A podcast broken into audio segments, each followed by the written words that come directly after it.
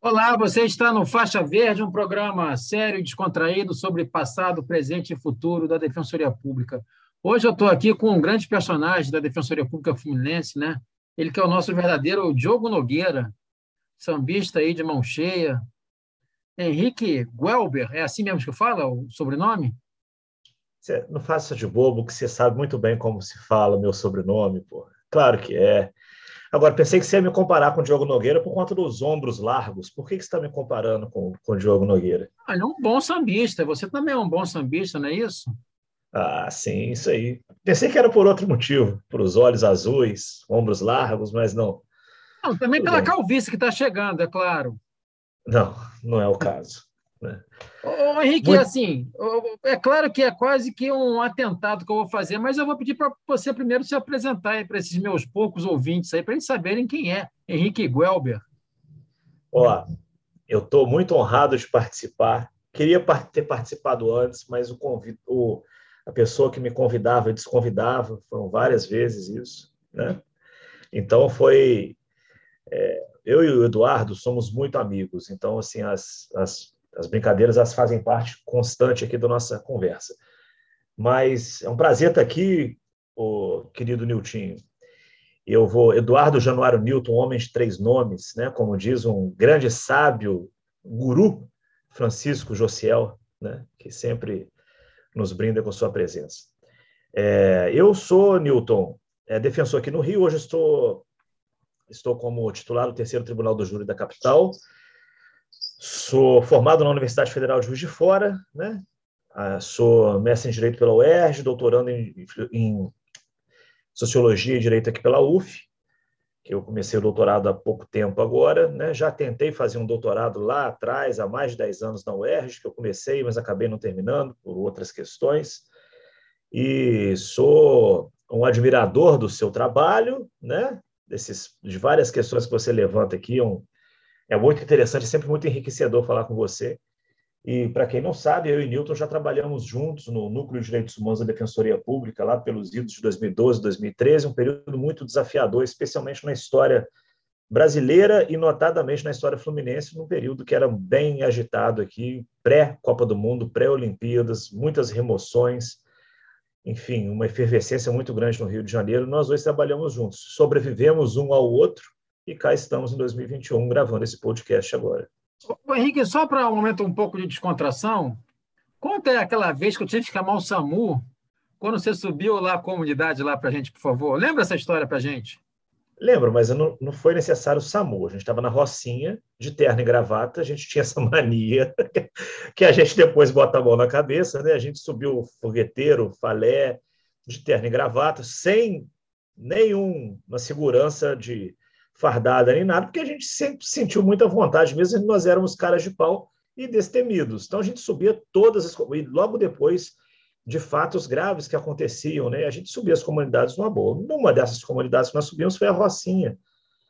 Era para... Nós queríamos conversar com os moradores lá, por uma razão. Acho que foi a Rocinha mesmo, a gente estava chegando no Vietnã. Lá no Pavão Pavãozinho. Da... Foi Pavão Pavãozinho? Isso. Então teve outro lá da Rocinha, então no Vietnã. Então o Pavão Pavãozinho, rapaz, é, a gente fica um pouco suado, né? De terno, gravata lá em cima. E eu andando, subindo e com esse cara falando um monte de besteira atrás de mim, assim, né? E ele inventou esse papo da SAMU só por conta, né, das, da minha protuberância na barriguinha, que estava na época muito saliente.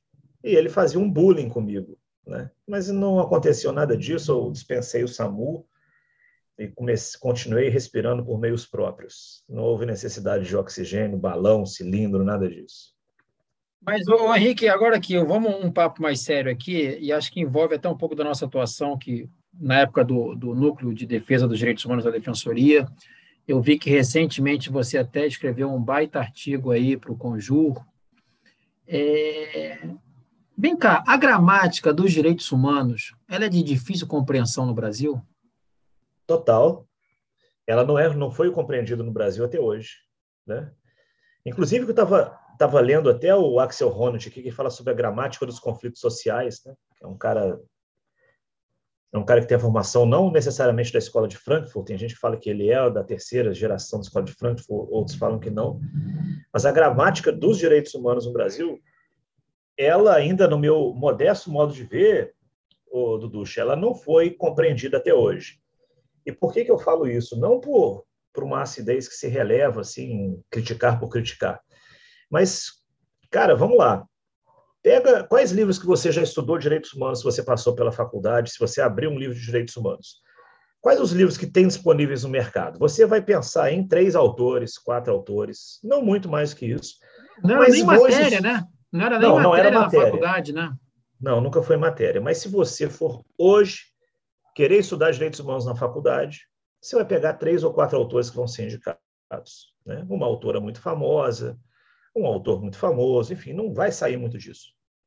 Esses autores, se você abrir e ler os livros que eles se propõem, é basicamente um problema que já era noticiado pelo Bobbio, que a gente vê esse problema sendo trazido para a forma de ensino dos direitos humanos aqui no Brasil.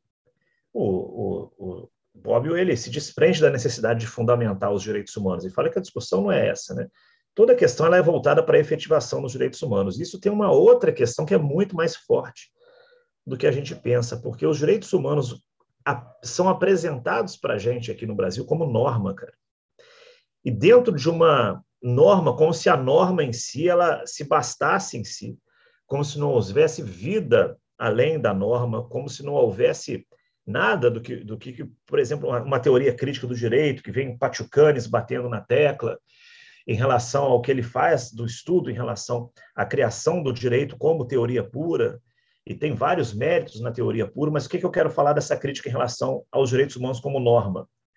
É basicamente a apresentação de um catálogo de direitos, catálogos de direitos muitas vezes inalcançável, um catálogo de direitos absolutamente fofinho, que é apresentado por grande parte desses autores aqui no Brasil, sem se preocuparem efetivamente com a nossa dura e real realidade, principalmente por todo o processo sobre o qual nós já conversamos anteriormente, que é o processo de pejorativização que os direitos humanos passaram, especialmente a partir da década de oitenta.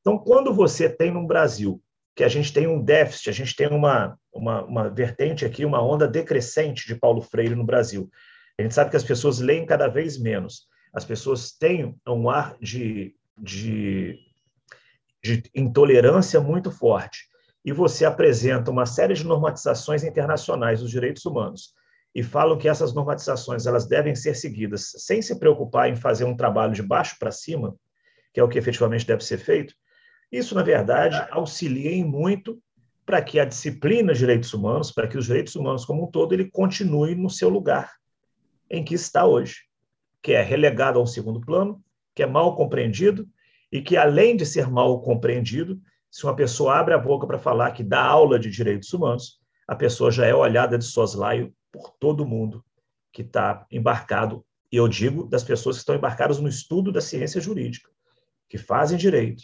das pessoas que não fazem direito. Os direitos humanos eles são papo de botequim. E são papo de botequim em que sentido? Sempre no sentido de fazer uma defesa destemida dos bandidos, de querer que os bandidos tenham regalias.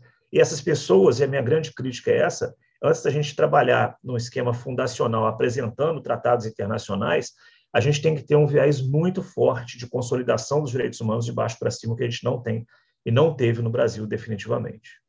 Você sabe que é interessante o que você falou, Henrique, pelo seguinte, é, esse debate do Bobbio que você indicou aí, do Era dos Direitos, né? Eu tive o prazer de conviver com o tradutor desse livro, que era o saudoso Carlos Nelson Coutinho. E o Carlito, ele não era da área jurídica. E ele falava uma coisa que é interessantíssima. Ele falava assim, nossa, eu não consigo entender a atualidade desse livro no cenário brasileiro, porque isso aí o Bobbio escreve logo no pós-Segunda Guerra. Uhum. E assim, você vê como que a gente está, tá, de fato, atrasado no negócio, né? A gente ainda está como se estivesse engatinhando ainda na matéria. E o que é pior, engatinhando com um olhar que não é nosso, né? Com um olhar europeu. Eu acho que isso que é o mais triste, né? A gente tem esse, essa mania de perseguir o que está no velho continente, né? e o que está na América do Norte também. O, se toda vez que você... Aqui no Brasil, a gente tem uns debates seculares. Todas as pessoas... Aliás, secular, em outro sentido, né? Uma homenagem a você, fazendo um parênteses. Ó. Eu estou terminando de ler esse livrinho aqui, que é sensacional, que se você não conhece, eu te indico, que é Dialética da Secularidade, Dialética da Secularização, que é um debate entre o Habermas o e o Ratzinger. O Ratzinger. Mas você conseguiu entender? O, o Ratzinger, que ainda como cardeal, antes, meses antes dele ser nomeado Bento dezesseis. E aí, a figura papal. É muito... É, o, a, a primeira parte do, do Habermas, ela é bem densa. Eu te garanto que a gente precisa de ler umas três vezes algumas páginas aqui, com toda a humildade possível. Mas chega a ser paradoxal, gente... né, ele, né? Porque ele fala sobre comunicação e ninguém entende ele, né? É, ele fala que a, a democracia... Demo...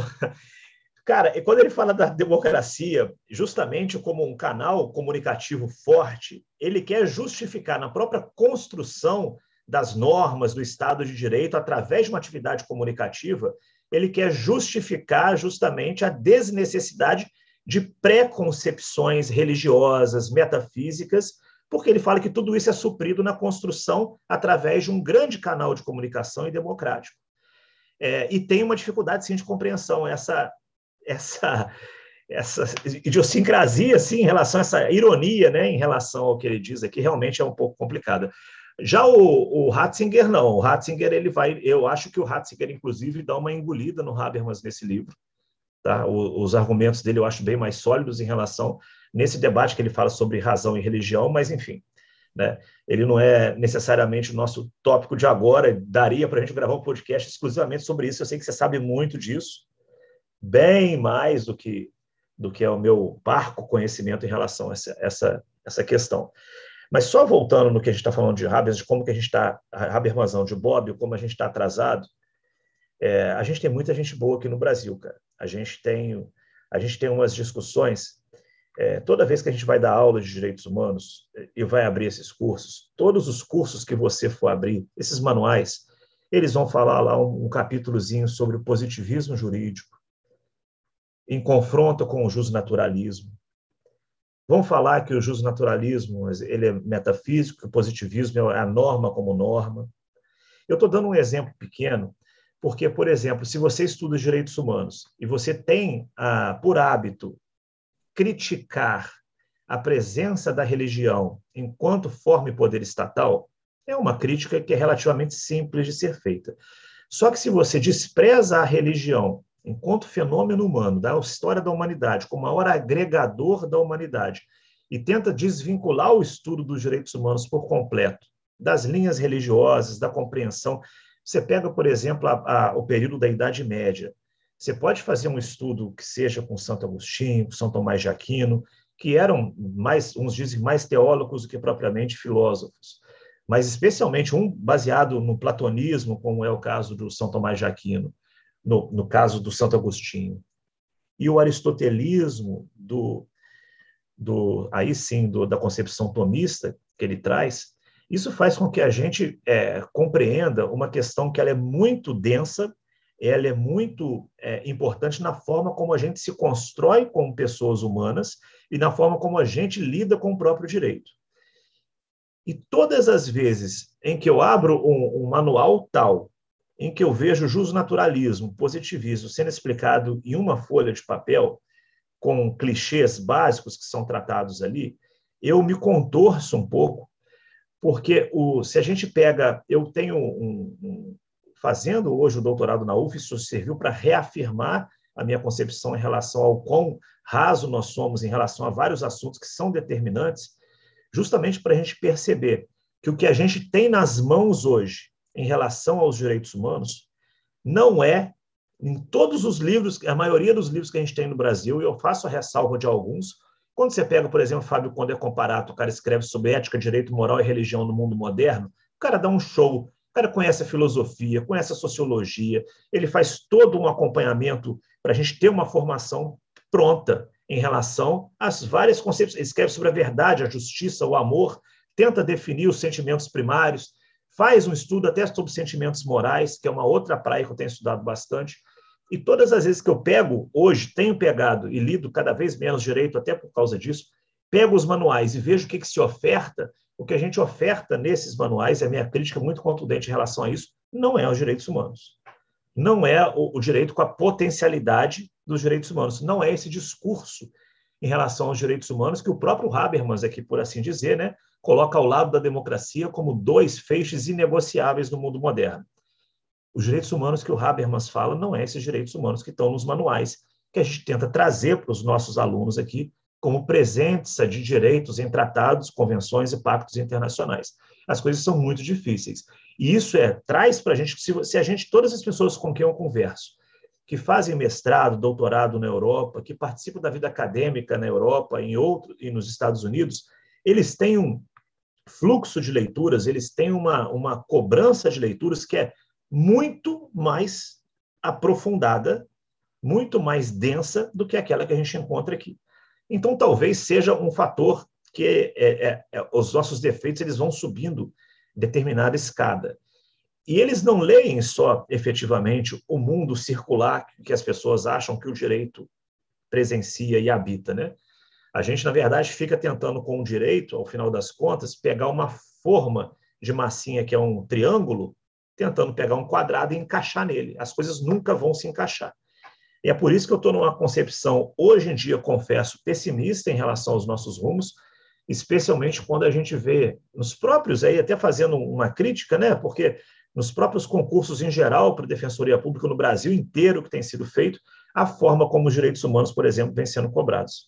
Vem sendo, a disciplina vem sendo cobrada nesses concursos, dá, dá a tônica muito bem de como que a gente percebe que ninguém está entendendo nada sobre o que a disciplina efetivamente se dispõe a fazer. É, mas você tocou num ponto, eu, não, eu, nem, eu nem tinha pensado no, nos concursos de defensoria, eu tinha pensado mais nos concursos da magistratura, já que o C N J é, obriga aquela, form, aquela formação humanista, né? E eu não sei é, até que ponto é um troço humanos. que se retroalimenta, né? Essa é. vulgata se retroalimenta, né? Não precisa de estudar, não. Para passar no concurso de magistratura, você não precisa estudar aquela formação humanista, você pega uma apostila aí rapidinho, você vai decorar lá o que, que fala basicamente, o que, que é a teoria da justiça distributiva, ah, você vai saber que, quem são os, os, os pré-socráticos, você vai saber lá que tem um Thales de Mileto, aí você vai gravar lá que tem, vem aí o cara decora ainda, né? Primeiro é Sócrates, depois é Platão, depois é Aristóteles, aí depois você vai lá um pouquinho, passeia para a Idade Média, sabe que os mouros lá têm uma influência forte na Península Ibérica, especialmente em Portugal, e fala do cristianismo um pouco, você vai decorando alguns tópicos assim, você acha que você consegue resolver aquela formação humanista lá. E aquilo, por si só, só cai numa segunda fase justamente com uma figura bem padrão, com uma figura que é totalmente aberta, né? Você não precisa de fazer interconexão de nada, justamente porque a própria pessoa que eventualmente faz os questionamentos, ela não está mergulhada e procurando uma concepção crítica para saber se a pessoa de fato sabe sociologia, se a pessoa sabe filosofia a contento. Não é essa a preocupação. Tanto que direitos humanos sequer é cobrado na magistratura, tem a resolução do C N J. O C N J que vem hoje, é, ainda bem, pelo menos isso, se reaproximando, se aproximando da Corte Interamericana de Direitos Humanos, mas eu te falo que eu não estou nem nessa vibe muito de ficar enaltecendo Corte Interamericana de Direitos Humanos, estou achando que a gente está tão distante de uma realidade que eles próprios enunciam lá, que eu tô, eu acho que até, seria até legal que as, as defensorias públicas elas conclamassem aí o C N J a inserir a disciplina de direitos humanos nos concursos, que pelo menos é alguma coisa que se estuda, não há cobrança efetiva como eu acho que deve ser, mas enfim, né? A gente está tá distante, ô, Duduche, a gente está... Não estou muito feliz. Porque nesse então. seu pessimismo e crítico, como é ser defensor no Tribunal do Júri e um fã ardoroso dos direitos humanos? O Tribunal do Júri é sensacional, né? É sensacional. Ali é vida, né? Aliás, só um parênteses, eu vou, aqui, eu vou, ah. eu vou fazer essa confidência, tá? Gente, o primeiro júri do Henrique, eu, eu vi o primeiro júri dele como defensor, e ele fez uma saudação fantástica ao membro, à autoridade do tablado, que ele falou, e eu não me esqueci dessa sua frase até hoje. É, é, doutor tem que promotor, contextualizar que a gente fala depois dele, né? Então, o senhor falou assim, doutor promotor, é, se não fosse pela sua gravata, não teria nada para enaltecer de, do, do senhor. Alguma coisa nesse sentido que você falou assim. eu falei exatamente, não fosse pela gravata, não teria nada a elogiar. Né? Exatamente, viu? Essa frase, na verdade, quem falou foi ele. Ele atribui a mim, mas eu atribuo a ele a frase, que é uma frase fantástica. A gente vai escrever um livro ainda, assim, né? Não fosse pela gravata, não teria nada a elogiar. Mas o Tribunal do Júri ele é fantástico, né? E, por vezes, sim.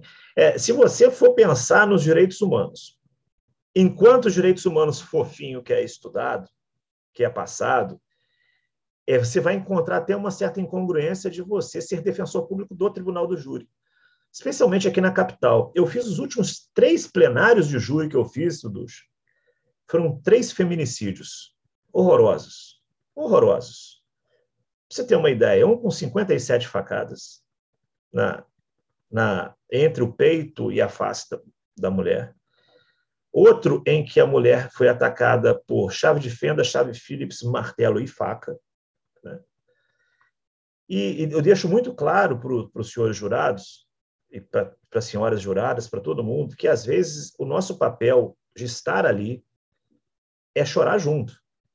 É, é, é, olha, isso, isso, isso, o que acontece aqui, a gente não é absolutamente, não tem um sentimento totalmente hermético sobre a realidade do mundo, a gente vive nele, nós temos filhos, eu tenho dois moleques, o Ducho tem dois moleques, a gente quer um mundo mais em paz, melhor para todo mundo, então a gente não está aqui para fazer defesa desmensurada, não, descompromissada. Dá para defender o impossível.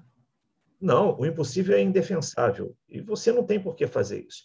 Agora, você faz vários recortes em relação ao excesso acusatório que, por vezes, se manifesta, em que você faz uma lapidação através de um processo civilizatório.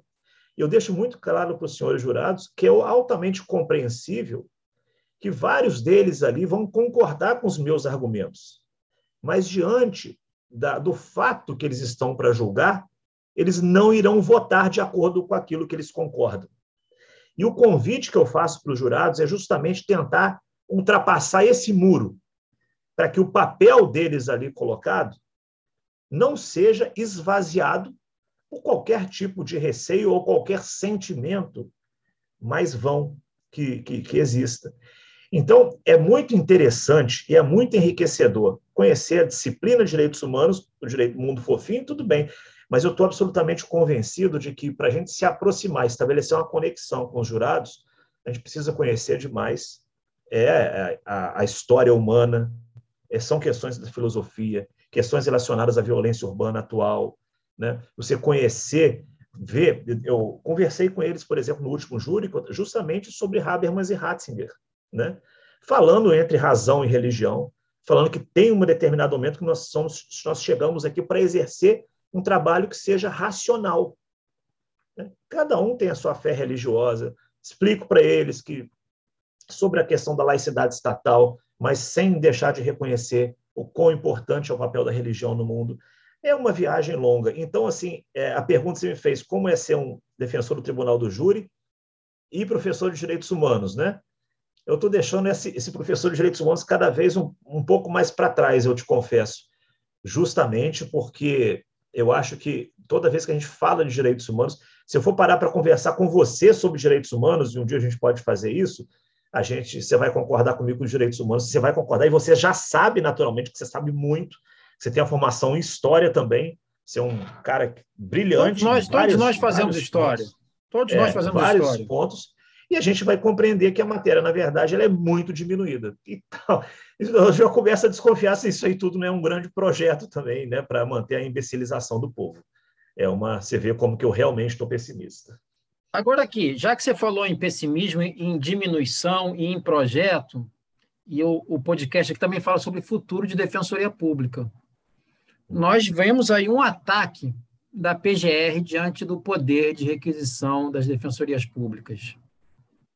O que que o professor, o que que o jurista, o que que o defensor Henrique Guelber vê como horizonte aí desse cenário de ataques? O Aras não me surpreende nem um pouco, isso faz parte do perfil dele. Então, eu não, não vejo é, nada absolutamente, é, assim, su- algo que a trazer algum tipo de surpresa.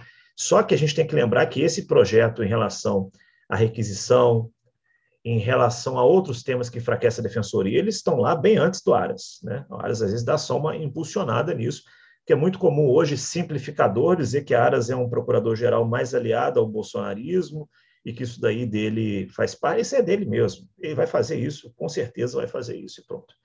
Agora, a intenção de diminuição constante, constantes ataques que a Defensoria Pública sofre, isso é muito evidente em relação a um desprezo como um todo, numa disputa institucional que é marcada por vaidades, indefectivelmente por vaidades. Existe muita vaidade em relação a qualquer tipo. O defensor público, para muitas instituições, deve ser mal pago. O defensor público ele lida com pessoas pobres, então pobre ele também deve ser. O defensor público carrega em si ali pleitos que são menores, pleitos que devem ficar guardados para a individualidade e insignificância de algumas petições iniciais. A Defensoria Pública sofreu um ataque muito forte quando ela tentava afirmar, em dois mil e dez, dois mil e nove, a sua tutela coletiva. A defesa, por exemplo, o CONAMP, Conselho Nacional do Ministério Público, foi ao S T F para negar por completo qualquer legitimidade da Defensoria Pública para que houvesse, para que ela pudesse manusear os instrumentos de tutela coletiva, qualquer. O que se faz depois de construção em relação aos direitos, por exemplo, os direitos individuais homogêneos, é um pedido subsidiário que é feito nessas demandas e depois tenta se controlar ainda, dizendo que a Defensoria Pública não poderia atuar em prol da tutela dos direitos difusos, porque ela abarcaria pessoas que não eram pobres. Então, a mentalidade que tem em relação ao poder requisitório é disputa institucional. Você pega a Defensoria Pública no Rio, que eu tenho muito orgulho de fazer parte dela. A gente, com a nossa preparação, com o estímulo constante de estudos de vários colegas brilhantes que nós temos, a gente precisa do poder de requisição justamente para fazer o nosso papel, que é um papel de defesa do hipossuficiente. E vocês, a todo momento, nós, a todo momento, temos que justificar a necessidade de que as pessoas hipossuficientes devem ser bem defendidas. E se você vai para o cenário criminal, meu amigo, um abraço. Ministério Público, instituição parcial no cenário criminal em noventa e nove vírgula nove por cento das vezes. Ministério, vamos falar a verdade, o Ministério Público pede absolvição quando ele não consegue, de fato, arrematar as questões. Não é por um convencimento pessoal do promotor de justiça, na maioria das vezes que acontece. É quando não é, é muito comum no, no, no Tribunal do Júri o Ministério Público fazer os discursos no seguinte sentido: olha, eu posso pedir a absolvição aqui se eu quiser. Não, você vai pedir absolvição exclusivamente se você não tiver feito o seu trabalho. E é um absurdo que o cara esteja ali sendo julgado hoje. As pessoas têm que ter essa compreensão. E eu me perco todas as vezes quando eu paro para raciocinar. Eu estou falando de duas instituições pertencentes à organização do Estado, o Ministério Público com inúmeros poderes, com inúmeras regalias processuais, que eu digo em relação à parte instrutória do processo, no curso de um processo do Tribunal do Júri. Ele acha a testemunha, ele bota, bota o próprio policial, que é cedido a ela, para ir lá procurar a testemunha. Se a testemunha não é encontrada, é importante, o Ministério Público ele consegue levar na audiência. O Ministério Público ele tem acesso... É, é, olha só, as interceptações telefônicas, várias interceptações telefônicas, posso estar enganado, mas para mim são feitas com determinação judicial, feitas na própria, no próprio Ministério Público. no próprio Ministério Público. Por quem? Por policiais militares. Que estão... Então, é uma série de... de é, um, é, um, é um desequilíbrio tão grande que existe que, pelo menos, a requisição devia deixar lá, pelo menos para deixar a Defensoria Pública tentar trabalhar na, na seara do processo coletivo, ao menos. Né? Mas acho que é um pouco do retrato da sociedade elitista que nós temos, né, Henrique? Total, sim, total. Incomoda, Newton. A gente acha que não, mas incomoda. O... Uma defensoria pública forte é insuportável. Tá? Uma defensoria pública forte é insuportável. E a gente já... A gente sabe quanto que a gente... Nós adotávamos nossas estratégias quase kamikazes durante o Núcleo de Direitos Humanos com algumas ações coletivas e a gente sabe o quão insuportávamos a gente era. Né? O quanto de que a gente sofre. A, a vantagem é que as pessoas que fazem algumas piadas com a gente recebem uma piada que ela não consegue, às vezes, entender. Mas, enfim, é uma, faz parte da, da vida. Né? Eu, eu vou, a partir de... Olha só, depois desse, desse episódio aqui, eu vou te chamar, então, de O Insuportável. Mas como ah, elogio, então. É uma boa frase, né? Uma defensoria pública forte é insuportável. porque é justamente a sociedade elitista, ninguém atura. Ninguém atura. Como não atura, as pessoas falam, ei, vai falar de clichê, não atura aeroportos cheios, não atura mesmo, não. Sabe? A sociedade brasileira ela não é construída desde a época do mandonismo. Eu vi o que outro dia você citou no artigo ali, Lilian Schwartz, né? Que ela tem... Pô, ela tem... Você citou o Autoritarismo Brasileiro, salvo engano, né? Que é o, o último livro dela, que você lê assim numa tarde, que é um livro fantástico, e ela faz, traz vários temas específicos que são muito interessantes ali colocados. E se você pega a parte do racismo, que está logo no início do livro, uhum. é fantástico os dados que ela levanta. A gente não é preparado para ter uma sociedade democratizada em que o pobre tem vez, em que o negro tem vez, em que a mulher tem vez. Isso ainda tem muita coisa para ser revirada antes da gente conseguir chegar nisso. E é um prazer muito grande fazer parte de uma instituição que tenta lutar para fazer essas reviravoltas. Ô Henrique, para encerrar, olha só, eu vou te deixar, vou deixar uma pergunta aqui, talvez é, complicada. Como participar desse processo de transformação e não se tornar uma instituição messiânica? É muito difícil. A gente não pode cair nos... A, a, é, se transformar numa instituição messiânica é o mesmo erro que acontece lá na Revolução dos Bichos, com os porcos. É a mesma coisa. Você não pode confundir o seu propósito, você não pode se acomodar justamente no que a sua luta meio faz com que você angarie nesse processo todo de luta. Você, quando você se acomoda, quando você sente o gosto, né, de determinados prazeres muito disponíveis aí, inclusive numa sociedade eminentemente capitalista, que é a nossa, que os sonhos são capitalistas, em que tudo é assim. Existe um problema seríssimo da, da mosca verde.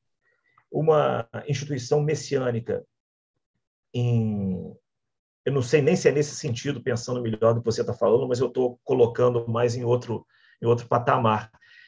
É, a Defensoria Pública ela precisa se estabelecer como uma instituição sempre independente de um mundo muito próximo que a rodeia e que rodeia as instituições. Eu prefiro tratar basicamente dessa forma. Eu, eu, eu, eu pegaria essa sua frase aí com uma do Frei Beto, né, que ele fala que a cabeça pensa onde o pé pisa, né? Acho que falta a gente pisar um pouquinho no chão, no chão aí dos nossos defendidos. Enfim, meu camarada, olha só, eu quero te agradecer por esse bate-papo, foi, foi uma grande aula sua aí, né? Fica à vontade para a sua despedida aí, para esses nossos, sei lá, cinco, quatro ouvintes que eu já tenho nesse podcast. Não, é um prazer estar aqui. E realmente pensando assim, eu, tô, eu não tô mal, e você vê que eu não estou mal-humorado, né? Eu estou extremamente bem-humorado. E eu acho que a grande razão de felicidade no mundo é a ignorância mesmo. A gente, se eu tivesse parado, né, se você não estudasse, você não seria um cara inconformado, um rábula inconformado. Né? E, quanto, e como eu fico, resolvo, a gente fica estudando. A gente que eu, sou, eu vim lá de Guarani, rapaz, oito mil habitantes só, sabe? É criado numa, numa, de forma extremamente simples. Eu sempre tive criado no meio de escola de samba. Escola de samba, acho que é um dos poucos lugares do mundo em que tudo é democrático mesmo. Se você é preto, se você é branco, se você é rosa, você sabe tocar seu instrumento, você aprende, você tem um ritmo, você está lá, você está junto com todo mundo de forma sempre horizontal. E eu... eu tento trazer esse pouco de filosofia que meu pai me ensinou, meu pai hoje, que nasceu em mil novecentos e trinta e seis, com oitenta e quatro anos, oitenta e cinco anos, né? Fez em vinte e quatro de março, é, tenta trazer algum pouco disso mesmo, da gente ver a, a horizontalidade da vida, de nós conseguirmos alcançar determinados objetivos na vida e nós lutarmos para que outras pessoas também consigam. Isso incomoda muita gente, é um prazer incomodar tantas pessoas assim. E a gente tem que sair também só do discurso, só de... A gente tem que se organizar melhor, Eduardo. O, a Defensoria ela tem que organizar melhor a sua luta, os defensores, e nós, como pessoas, a gente tem que organizar melhor a nossa luta também, porque tem muita gente mais organizada do que a gente, vários com propósitos não tão nobres, eu assim considero. Obrigado pelo convite, é um prazer estar aqui, desculpa aí os desabafos. Enfim, estamos juntos aí para esses e muito... E tem uma frase assim que eu e Newton estamos gravando um podcast nessa semana, porque nessa semana nós não estamos brigados. Tá certo, isso é a mais pura verdade. Meu irmão, brigadão aí, fica até a próxima, gente. Escuta aí, vale, depois dá o retorno lá, adiciona ele lá, ó, Henrique Guelber, lá no Instagram, ele que é o grande mestre de direitos humanos. Rapaziada, um abraço, Henrique, brigadão aí, meu irmão. Um abraço, querido. Foi um prazer. Até mais. Até a próxima.